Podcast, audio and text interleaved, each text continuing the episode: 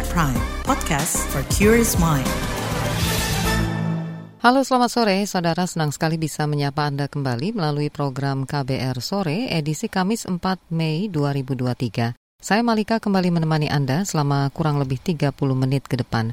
Saudara, sore ini kita membahas mengenai lonjakan kasus harian COVID-19 usai libur lebaran. Pada akhir April lalu, kasus harian menembus rekor tertinggi dalam lima bulan terakhir. Kenaikan ini terjadi setelah momentum Ramadan dan mudik lebaran. Mobilitas masyarakat tinggi karena ada pelonggaran pembatasan. Nah, apakah lonjakan kasus ini imbas longgarnya protokol kesehatan? Bagaimana juga upaya pemerintah mengantisipasinya? Selengkapnya kita bahas di KBR sore.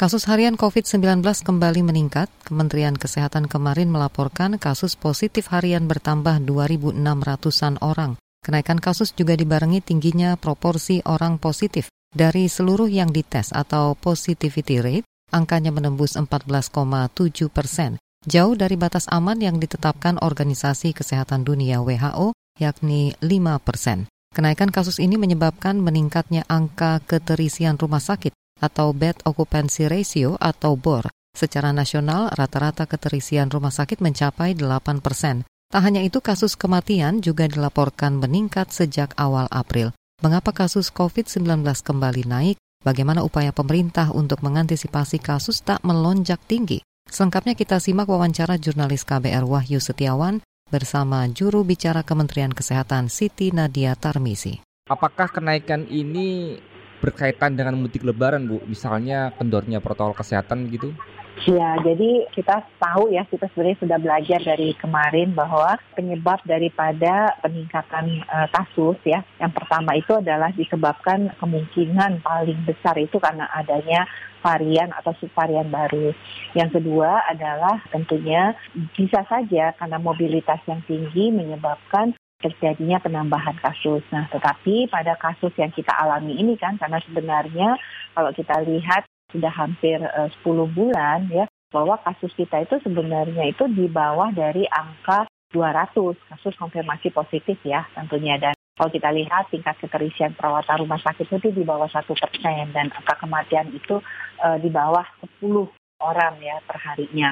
Jadi pada level yang sangat-sangat rendah, hampir sama seperti awal-awal daripada COVID ya. Nah, ini menunjukkan bahwa sebenarnya pandemi ini terus terkendali. Nah, adapun peningkatan kasus yang terjadi 2 sampai 3 minggu belakangan ini adalah kita tahu bahwa adanya subvarian baru yaitu subvarian Arcturus ya yang ditemukan atau dideteksi pada akhir uh, minggu keempat bulan uh, Maret kemarin. Bu, tapi kan positivity rate-nya menembus hingga 14 persen ya, melebihi batas aman WHO 5 persen, Bu.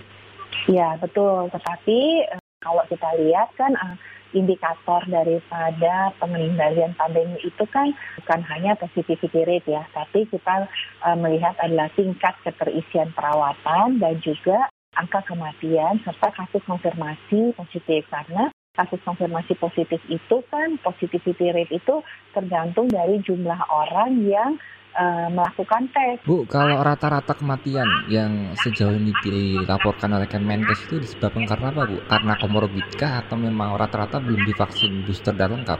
Kalau data yang mengatakan, kalau kita lihat ya, bahwa kematian uh, pada usia muda yang belum mendapatkan vaksinasi booster itu uh, ada, tapi angkanya uh, masih uh, cukup uh, rendah ya kayak uh, mesti lihat itu kalau kalau kita lihat angkanya kurang dari satu persen. Tapi pada orang-orang yang lansia, kemudian orang-orang yang punya komorbid itu angkanya bisa sampai dengan 20 persen angka kematian, resiko kematiannya. Jadi memang kalau kita lihat adanya penyakit komorbid, terus ditambah lansia, usia lanjut, itu uh, resiko kematian atau sakit beratnya itu jauh lebih besar dibandingkan orang yang lebih muda yang sudah uh, mendapatkan vaksin dua kali tapi belum booster ataupun pada orang-orang yang memiliki komorbid tapi masih usianya muda. Ini kan uh, pemerintah sedang menggaungkan masa transisi menuju endemi. Dan dengan adanya kenaikan kasus ini dan adanya varian baru tadi, apakah pemerintah akan mengubah kebijakan atau akan ada perubahan apa gitu Bu ke depannya? Jelas bahwa sebenarnya kalau kita lihat indikator WHO itu kan tiga ya Mas, uh, bahwa satu kasus konfirmasi itu uh, tidak lebih dari 5 sampai 8 per 100 ribu penduduk. Kemudian tingkat perawatan rumah sakit tidak boleh lebih dari 10 persen. Kemudian angka kematian tidak boleh lebih dari 1 per 100 ribu penduduk. Nah kalau kita lihat uh, walaupun terjadi peningkatan yang cukup signifikan, bahkan uh, per hari kemarin itu dilaporkan sampai 2.600 kasus positif ya, dengan uh, tingkat keterisian perawatan rumah sakit yang hampir mencapai 7 persen. Nah ini artinya kita tetap waspada. Tetapi apakah kita perlu melakukan pengetatan e, daripada kegiatan masyarakat ini dirasakan tidak perlu. Kenapa? Karena tadi ya bahwa fatalitas daripada subvarian virus ini sangat rendah dan tingkat keterisian e, perawatan rumah sakit maupun kematian juga masih sangat rendah. Kalau kita bandingkan laju penambahan kasus positif itu pun juga masih di bawah dari laju penambahan kasus pada waktu kita menghadapi Delta atau menghadapi puncak-puncaknya pandemi COVID-19. Walaupun ada peningkatan kasus dan mungkin ini belum sampai puncaknya ya karena kemungkinan puncaknya itu diperkirakan sampai dengan akhir Mei uh, 2023 uh, yang perlu kita perhatikan adalah masyarakat kalau merasa tidak enak badan segera tes karena dengan tes kita tahu kondisi kita. Kalau kita positif segera isolasi supaya tidak terjadi penularan. Itu tadi wawancara jurnalis KBR Wahyu Setiawan bersama juru bicara Kementerian Kesehatan Siti Nadia Tarmizi. Saudara, sebelumnya Presiden Joko Widodo telah mengingatkan potensi kenaikan kasus COVID-19 sebelum momen mudik lebaran. Kepala negara mengajak masyarakat terus waspada dan berhati-hati terhadap penularan COVID-19. Merespon kenaikan kasus COVID-19 belakangan ini, pemerintah terus mengajak masyarakat melakukan vaksinasi booster Selain vaksin dar dari luar negeri, pemerintah juga tengah mengembangkan vaksin bikinan anak bangsa. Bagaimana perkembangannya? Kita akan menyimak dalam laporan khas KBR yang berjudul Produksi Vaksin Dalam Negeri. Akan hadir sesaat lagi, tetaplah di KBR Sore. You're listening to KBR Pride, podcast for curious mind. Enjoy!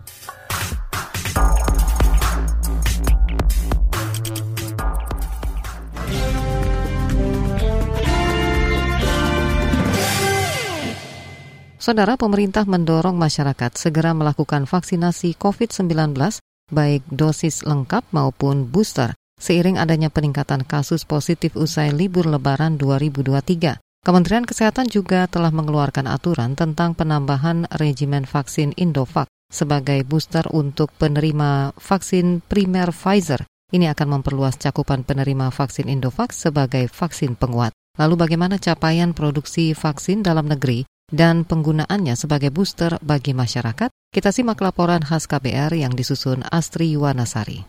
Vaksin Indovac yang merupakan vaksin COVID-19 produksi Bio Farma akhirnya berhasil mendapatkan izin penggunaan darurat dari Badan Pengawas Obat dan Makanan BPOM sebagai vaksin penguat atau booster bagi usia 18 tahun ke atas yang sebelumnya telah menerima vaksin primer Pfizer. Hal ini disampaikan oleh juru bicara Kementerian Kesehatan Muhammad Syahril dalam rilis tertulis.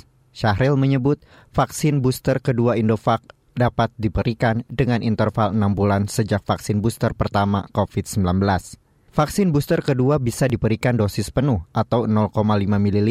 Vaksin lengkap dan booster kedua bisa didapatkan masyarakat di fasilitas pelayanan kesehatan maupun pos pelayanan vaksinasi terdekat. Dengan didapatkannya izin penggunaan darurat dari BPOM ini, berarti memperluas penggunaan vaksin Indovac sebagai booster untuk usia 18 tahun ke atas. Sebelumnya Bio Farma telah mendapatkan izin penggunaan darurat vaksin Indovac sebagai booster bagi masyarakat usia 18 tahun ke atas yang telah menerima vaksin primer dari Sinovac dan AstraZeneca. Hal itu membuktikan bahwa vaksin Indovac, hasil karya anak bangsa memiliki kualitas yang sejajar dengan produk global – Indovac tidak hanya memenuhi unsur keamanan, kualitas, dan efikasi, namun juga memiliki nilai lebih, yaitu mendapatkan fatwa halal MUI dan sertifikat halal, sehingga produknya bisa diterima seluruh dunia. Vaksin Indovac yang merupakan vaksin produksi dalam negeri resmi diluncurkan pada Oktober tahun lalu. Vaksin Indovac juga menjadi vaksin yang disuntikan kepada Presiden Joko Widodo sebagai vaksin dosis keempat atau booster kedua. Jokowi mengajak agar seluruh elemen masyarakat untuk melakukan vaksinasi COVID-19 secara lengkap dengan ditambahkan dosis tambahan atau booster. Eh, pagi hari ini saya tadi baru saja divaksin booster, vaksin penguat, dan ini saya ajak eh, seluruh masyarakat utamanya tenaga kesehatan, utamanya lansia, dan juga orang-orang yang interaksinya tinggi antar masyarakat. Dalam rangka menciptakan kemandirian vaksin dalam negeri, Presiden Joko Widodo meminta Menteri BUMN Erick Thohir dan Menteri Kesehatan Budi Gunadi Sadikin terus mendorong PT Bio Farma sinergis dalam peningkatan produksi vaksin. Sehingga nanti akan betul-betul menghasilkan sebuah revenue yang semakin besar bagi negara dan kita memiliki kemandirian berdikari betul di dalam urusan vaksin. Jokowi pun mengapresiasi kerja keras para peneliti muda yang sukses memproduksi vaksin Indovac. Vaksin Indovac merupakan vaksin produksi anak negeri yang diproses mulai dari hulu ke hilir di perusahaan farmasi plat merah Bio Farma. Direktur Utama Bio Farma, Honesti Bashir, mengatakan pengembangan vaksin di dalam negeri ini dapat menjadi suatu tonggak pencapaian bagi Indonesia untuk berdikari dan mengurangi ketergantungan pada produk impor. Indonesia sanggup, kita bisa, dan juga dari sisi kualitas, dari sisi keamanan ini sangat memenuhi persyaratan berdasarkan hasil uji klinis yang kita lakukan. Kami berharap ya ini Bio Farma bisa menjadi uh, semangat bagi kami untuk terus berinovasi, uh, memberikan produk-produk yang sangat dibutuhkan untuk penanganan dan untuk uh, membentuk uh, ketahanan kesehatan di Indonesia seperti yang diamanahkan oleh Presiden. Menteri BUMN Erick Thohir menyebut bahwa pengembangan vaksin COVID-19 produksi dalam negeri merupakan langkah awal dari upaya untuk mendukung ketahanan kesehatan di Indonesia. Erick mengatakan, ke depan pihaknya akan terus mendorong kerjasama dalam pengembangan vaksin lainnya. Ini baru langkah awal kami terus mendorong kerjasama-kerjasama serupa seperti kemarin yang ditandatangani juga di Inggris dengan Profektor. Jadi mirip seperti tentu yang kita lakukan hari ini, kita kerjasama R&D-nya, tapi tentu lisensinya, mereknya punya kita dan memproduksi di kita. Erik menambahkan, Kementerian BUMN beserta Menteri Kesehatan turut menyiapkan langkah-langkah untuk mengantisipasi pandemi atau penyakit yang mungkin terjadi ke depan. Kata Erik, Kementerian BUMN tengah mendorong konsolidasi ekosistem kesehatan mulai dari riset dan pengembangan atau R&D, produksi atau manufacturing, hingga distribusi dan retail yang didukung oleh kemajuan teknologi. Sejauh ini, capaian vaksin booster COVID-19 di Indonesia masih rendah berdasarkan data dari Kementerian Kesehatan. Capaian vaksinasi booster pertama baru sebesar 37,8 persen, sementara total vaksinasi booster kedua hanya sebesar 1,7 persen dari total target vaksinasi. Demikian laporan khas KBR yang disusun Astri Yuwanasari. Saya Heru Haitami. Saudara DKI Jakarta menjadi provinsi penyumbang kasus COVID-19 terbanyak usai lebaran. Bagaimana pemerintah Provinsi Jakarta mencegah lonjakan kasus? Selengkapnya seusai jeda, tetaplah di KBR sore. You're listening to KBR Pride, podcast for curious mind. Enjoy.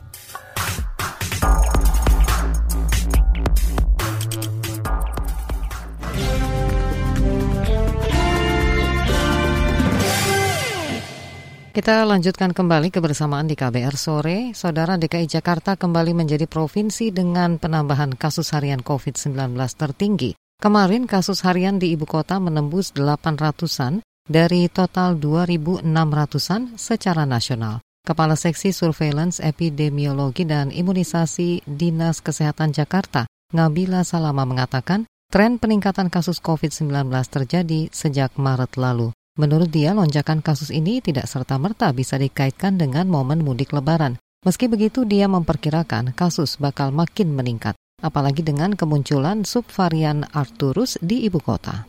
Kalau kita lihat kemungkinan besar puncak dari kasus ini adalah minggu depan yaitu 6 minggu dari pertama kali uh, varian Arcturus ditemukan tanggal 23 Maret Jadi sekitar minggu depan. Tapi uh, jangan khawatir, jangan panik apa pun variannya. Kita bisa mencegah sakit dengan memakai masker terutama saat berada di keramaian, transportasi publik, saat kita sedang sakit atau kita juga bisa menghindari orang yang sakit dengan cara memakai masker. Jadi lebih disiplin lagi bermasker.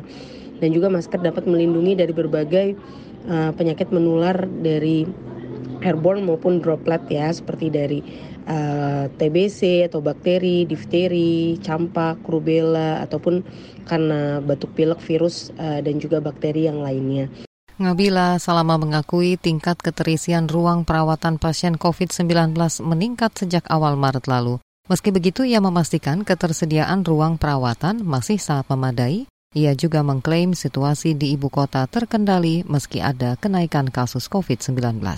Situasi COVID-19 seminggu terakhir di Jakarta masih sangat terkendali walaupun jumlah kasus positif dan kematiannya meningkat, positivity rate juga meningkat. Ini tanda banyak kasus uh, positif yang sebenarnya ada di lapangan tapi tidak terdiagnosis. Akan tetapi ada peningkatan penggunaan tempat tidur rumah sakit menjadi 16 persen dan kematian seminggu terakhir 16 orang. Semua berusia 30 tahun ke atas, belum dosis uh, eh, 4 semua dan 10 orang di antaranya belum vaksin sama sekali. Kepala Seksi Surveillance, Epidemiologi, dan Imunisasi Dinas Kesehatan Jakarta Ngabila Salama menambahkan, daerahnya terus meningkatkan cakupan vaksinasi. Dia menjamin saat ini stok vaksin dari Kemenkes tersedia di layanan vaksinasi baik milik pemerintah, swasta maupun kolaborator. Dia berjanji akan meningkatkan layanan vaksinasi melalui program vaksinasi massal. Oleh karena itu, kami menghimbau masyarakat untuk vaksinasi segera. Ya, saat ini memang yang masih diwajibkan untuk perjalanan itu adalah dosis 3, tetapi untuk dosis 4 itu bisa dilakukan juga di lokasi terdekat dengan menggunakan merek Zivivax ataupun Indovac dan juga Inavac. Untuk uh, cegah kematian tentunya dengan vaksinasi lengkap, apalagi yang belum vaksin sama sekali, segera vaksinasi. Dosis pertama itu bisa bebas mereknya, dosis kedua juga bisa berbeda merek dari dosis pertama. Dosis ketiga akan mengikuti regimen dosis kedua dan dosis keempat akan mengikuti regimen dosis ketiganya. Kepala Seksi Surveillance Epidemiologi dan Imunisasi Dinas Kesehatan Jakarta Ngabila Salama mengatakan akan meningkatkan tes dan pelacakan kasus COVID-19 utamanya terhadap pasien yang mengalami gejala masalah saluran nafas. Dia mengklaim saat ini capaian rasio tes di Jakarta lebih dari 1 banding 15, melebihi target minimal yang ditetapkan Organisasi Kesehatan Dunia WHO. Dia memastikan semua orang yang kontak erat dengan pasien positif COVID-19 akan dites. Saudara kendornya protokol kesehatan dan minimnya cakupan vaksinasi dinilai sebagai penyebab melonjaknya kasus COVID-19. Para ahli menilai munculnya subvarian baru Omikron bisa memperparah situasi pandemi di Indonesia. Informasi selengkapnya hadir sesaat lagi, tetaplah di KBR Sore. You're listening to KBR Pride, podcast for curious mind. Enjoy!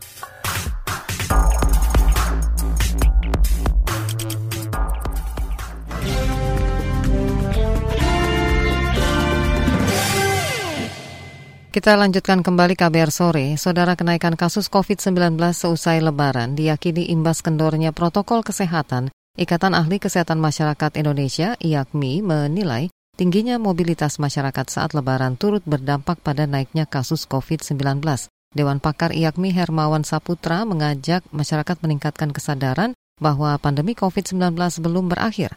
Di sisi lain, pemerintah juga diminta bergerak cepat dengan meningkatkan tes dan pelacakan serta mendekatkan layanan vaksinasi supaya mudah dijangkau masyarakat. Selengkapnya kita simak wawancara jurnalis KBR Hoirunisa bersama Dewan Pakar IAKMI Hermawan Saputra. Banyak ahli yang mengingatkan lonjakan kasus usai lebaran. Apakah prediksi itu jadi kenyataan? Jadi memang itu bagian dari aktivitas keramaian selama mudik, baik itu harus pulang kampung maupun harus balik ke ibu kota. Dan itu melibatkan jutaan, bahkan kemarin kan lebih dari 100 ya prediksi uh, orang-orang yang mobilitas. Nah itu satu.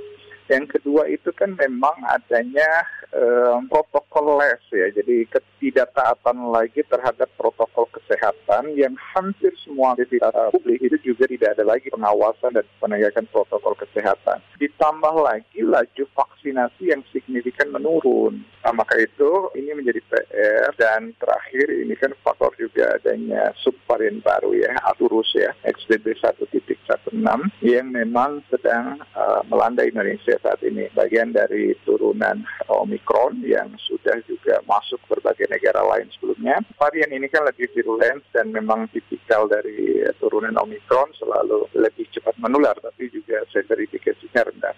Hanya kalau dia naik secara signifikan, lebih dari 10 ribu atau lebih dari 1.500 saja itu sudah sudah menyebabkan akan ada kasus-kasus kematian juga dan itu yang harus kita waspadai baik Baik, apa yang menyebabkan kasus kembali naik? Apakah prokes yang kendor atau imunitas yang melemah? Sebenarnya di akhir 2022 yang lalu kan kita ada survei sero, secara survei ya, serologi survei yang dilakukan oleh Kementerian Kesehatan yang lebih dari 98 persen orang Indonesia itu sudah memiliki antibodi untuk mencegah dan juga menangkal COVID-19.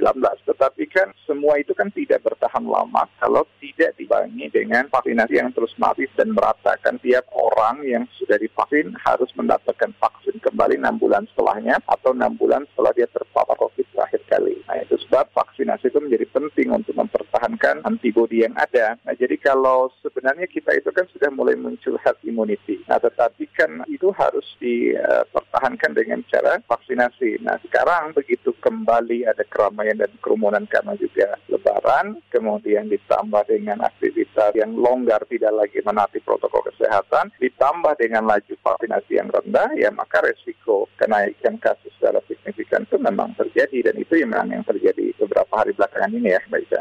Dengan kenaikan kasus ini, apa yang harus dilakukan pemerintah sebenarnya?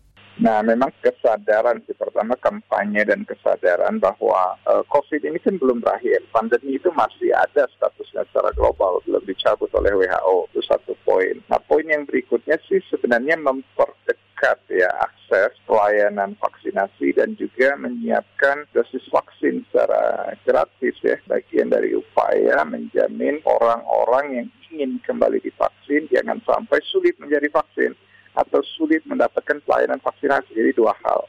Nah dua-dua ini harus dijamin oleh pemerintah dan itu kan harus dilihat data yang sudah terintegrasi, kapan terakhir orang itu divaksin dan kapan dia harus atau layak mendapatkan vaksinasi kembali. Yang uh, saya pikir penting juga yang dilakukan pemerintah saat ini ya, Mbak adalah testing dan tracing. Jadi kembali testing dan tracing itu harus ditingkatkan karena banyak disinyalir kasus yang ada diagnostik sekarang ini. Jadi tidak terdiagnosis, makanya positivity rate-nya bahkan lebih dari 14 persen ya di DKI Jakarta tinggi sekali itu. Nah jadi dengan positivity rate itu maka kapasitas uh, testing harus dilipat gandakan hingga lima kali lipat paling tidak dari yang ada saat ini karena juga laju penularan cukup tinggi sekali. Perbincangan bersama Dewan Pakar Iakmi Hermawan Saputra menutup jumpa kita di KBR Sore edisi Kamis 4 Mei 2023. Saya Malika bersama tim yang bertugas undur diri. Salam.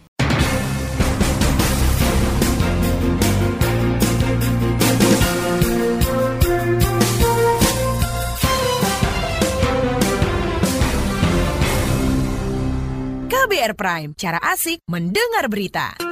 KBR Prime, podcast for curious mind.